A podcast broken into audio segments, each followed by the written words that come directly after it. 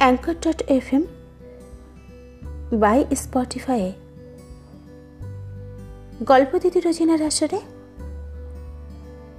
আজকে ছোট্ট একটি গল্প নিয়ে চলে এসেছি। আজকে যে গল্পটি পাঠ করব, গল্পের নাম নষ্টা। প্রথম পর্ব। কলমে এম কণ্ঠে আমি রচিনা ব্যানার্জি। সন্মুখ অনেক ভাগ্যি করে জন্মেছিস। তাই তো চ্যাটার্জি বাড়ির গিন্নি তোকে এক দেখাতেই পছন্দ করেছেন। এই জন্যই তো বলতাম, একটু সেজে গুজে থাক। কার কখন কপাল খোলে কেউ কি বলতে পারে?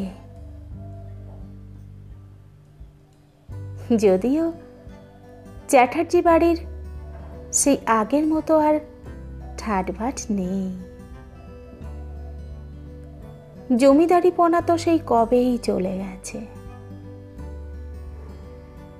তবুও ওনারা আমাদের কাছে ভগবান।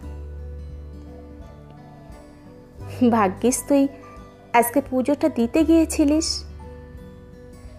তাই তো গিন্নিমায়ের নজরে পড়লি। এতদিনে ঠাকুর আমাদের দিকে মুখ তুলে চেয়েছেন।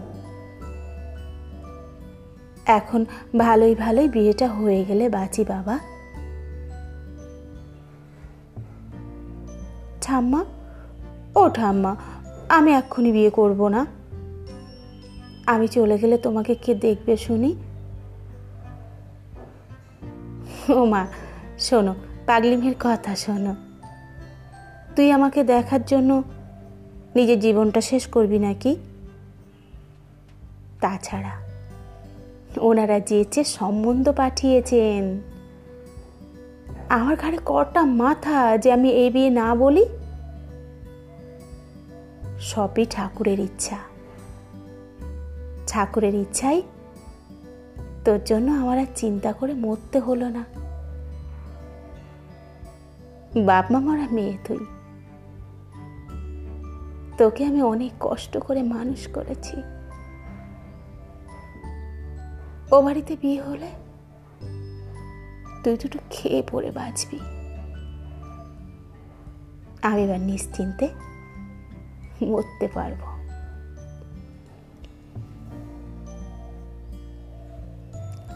ঠাম্মার কাছে মানুষ হওয়া বাবা মা হারা মেয়ে মায়া। সবে সে যুবতী হয়ে উঠেছে।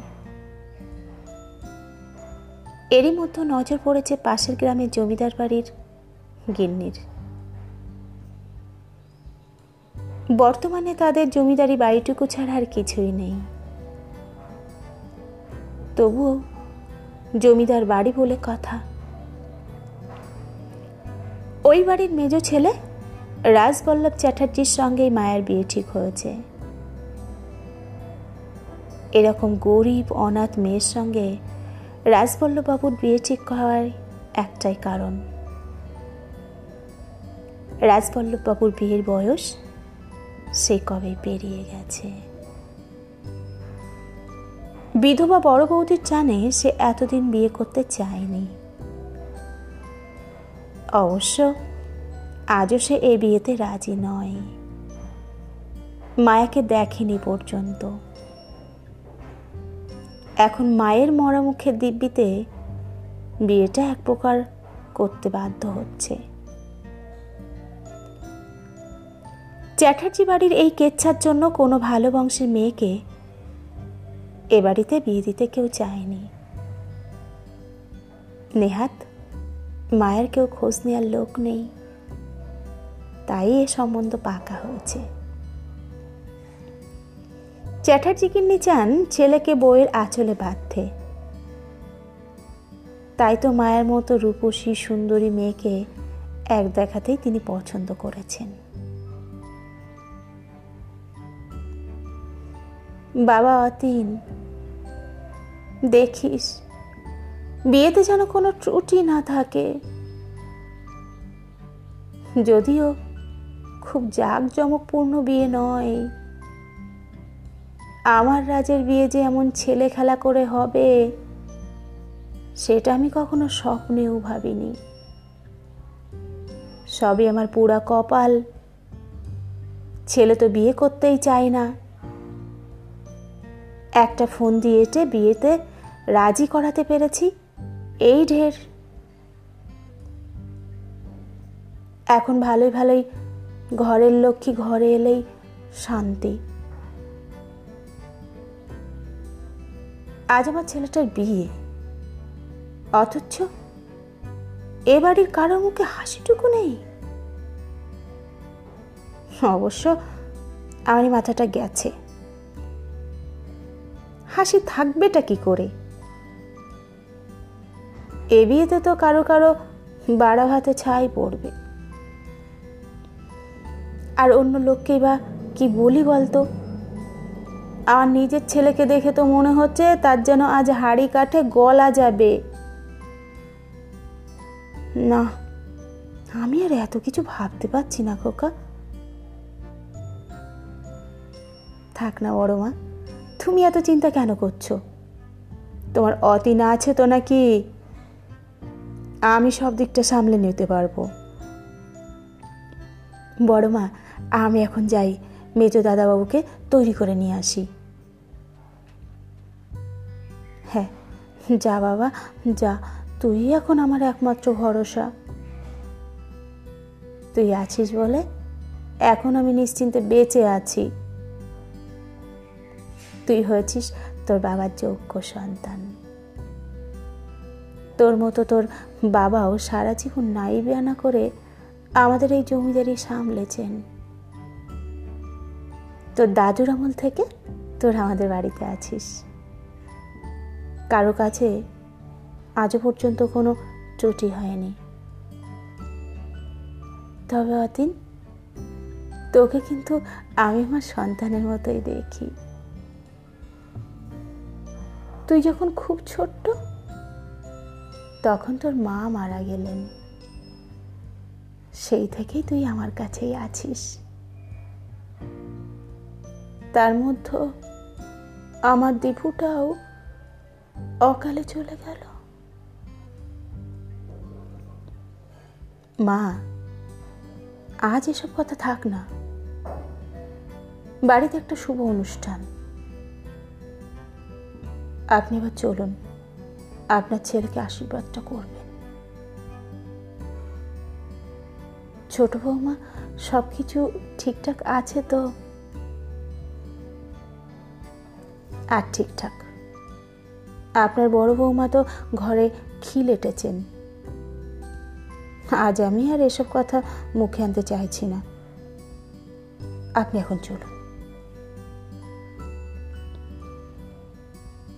মায়া আর রাজবল্লভ চ্যাটার্জির চার হাত এক হলো। তবে রাজবল্লভ বাবু মায়ের দিকে ফিরেও তাকালেন পরের দিন মায়া শ্বশুর বাড়িতে পা দিল। পুরনো আমলের মস্ত বড় জমিদারি বাড়ি। এত বড় বাড়ি দেখে মায়া আনন্দে আত্মহারা। এ বাড়িতে যে সে কোনোদিনও বউ হয়ে আসতে পারবে, সেটা তো দুঃস্বপ্নেও ভাবিনি। তবে বাড়িটা কেমন যেন নিচ্ছুম কেউ কারোর সঙ্গে কথা বলে না। মায়ের চোখ যাকে খুঁজছে, সে তো এ ত্রিসীমানার বাইরে। মায়ের মনে মনে ভাবছে, জমিদার বাড়িতে বুঝি এমনই নিয়ম। রাত না হলে মনে হয় স্বামীরা বউয়ের সামনে আসে না। কিন্তু শুনেছিলাম, এ বাড়িতে আরও দুটি বউ আছে। তারা কেন আসছে না? মায়ের মনের কথা মনেই রইল। ইতিমধ্যেই একজন এসে, কি গো, নতুন বৌদিমণি, তুমি কি কাউকে খুঁজছ? তোমার কোনো সমস্যা হলে তুমি আমাকে বলতে পারো। আমি অতীন। তোমাদের এই বাড়িতে থাকি। বড় মামাকে বলেছেন তোমার খেয়াল রাখতে। ও, তুমি কি আমাকে বলতে পারবে তোমার মেজদাদা বাবু এখন কোথায়? ওনাকে তো কোথাও দেখছি না। দাদা বাবু দাদা বাবু তো এখন কি করে যে তোমাকে এখন বলি? দাদাবাবু কি করছে? তুমি শুনলেই তো হয়ে গেল। তিনি তো এখন ওনার মান ভাঙাতেই ব্যস্ত। এই, তুমি বিড়বিড় করে কি বলছো? আমি তো কিছুই শুনতে পেলাম না। ও, কিছু না, বৌদিমণি তুমি এখন এখানে চুপটি করে বসো তো। আমি ওর পরে এসে তোমার খোঁজ নিয়ে যাব। আমি এখন যাই যাই। আসি, তুমি চুপটি করে বসো। অতীন পড়ি মরি করে ওখান থেকে পালিয়ে গেল। পরের দিন মায়া সেজে গুজে ফুলসজ্জার খাটে বরের জন্য অপেক্ষা করছে। বুকের মধ্যে ধুকপুক ধুকপুক করছে। অচেনা একজন মানুষ বরের মুখটাও এখনও ঠিক মতো দেখেনি। বর ঘরে ঢুকলে কি কি নিয়ম কারণ আছে সব কিছুই শাশুড়ি মা পই পই করে শিখিয়ে দিয়েছেন। মায়া দরজা থেকে এক দৃষ্টিতে তাকিয়ে আছে। আর আনন্দে মন পুলকিত শিহরিত হয়ে উঠছে বারংবার। কিন্তু অনেকটা সময় পেরিয়ে গেলেও এ ঘরে তো তার বর এলো না। মায়া ঘড়ি দেখতে না জানলেও বুঝতে পারল। রাত গড়িয়ে ভোর হতে চলল। মায়া অপেক্ষা করতে করতে একটা সময় ঘুমে ঢলে পড়ল। কি গো নতুন বউ? তুমি এভাবে খাটের এক কোণে শুয়ে আছে কেন? তার উপর দরজাটা হাট খোলা। দাদা বুঝি এইমাত্র বেরিয়ে গেছেন? নাকি পাখি খাঁচাই আসেনি? কি হলো? চুপ করে রইলে যে বড়, কিছু বলো? না গো ছোট্টি তোমার দাদা তো এ ঘরেতে কাল আসেনি। তিনি কি কোনো কাজে আটকে গেছেন? দেখো না আমি ভোরের দিকে কেমন ঘুমিয়ে গেছি। তোমার আর কি দোষ বলো? আমি জানতাম। আজ ঠিক এমন কাণ্ডটাই ঘটবে। কেন ছোট্টি ভাই? কি হয়েছে আমাকে বলো না? না বাবা, আমি এসবের মধ্যে নেই। তুমি তোমার শাশুড়ি মাকে গিয়ে জিজ্ঞাসা করো। আমার কথা এই বাড়িতে বাজে বেশি। মায়া বুঝতে পারছে এ বাড়িতে কোনো একটা সমস্যা আছে। কিন্তু কি সেই সমস্যা, সেটা বুঝতে পারছে না। তবে মনটার মধ্যে ভীষণ কষ্ট হচ্ছে। যে মানুষটাকে ধরে বাড়িতে আসা, তার আচরণটা কেমন জানি অদ্ভুত।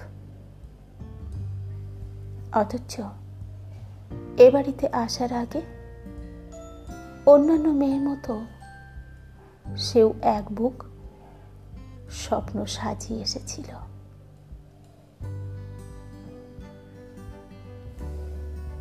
দ্বিতীয় পর্ব শোনার জন্য আমার সঙ্গে থাকুন। খুব শীঘ্রই দেখা হচ্ছে দ্বিতীয় পর্বে।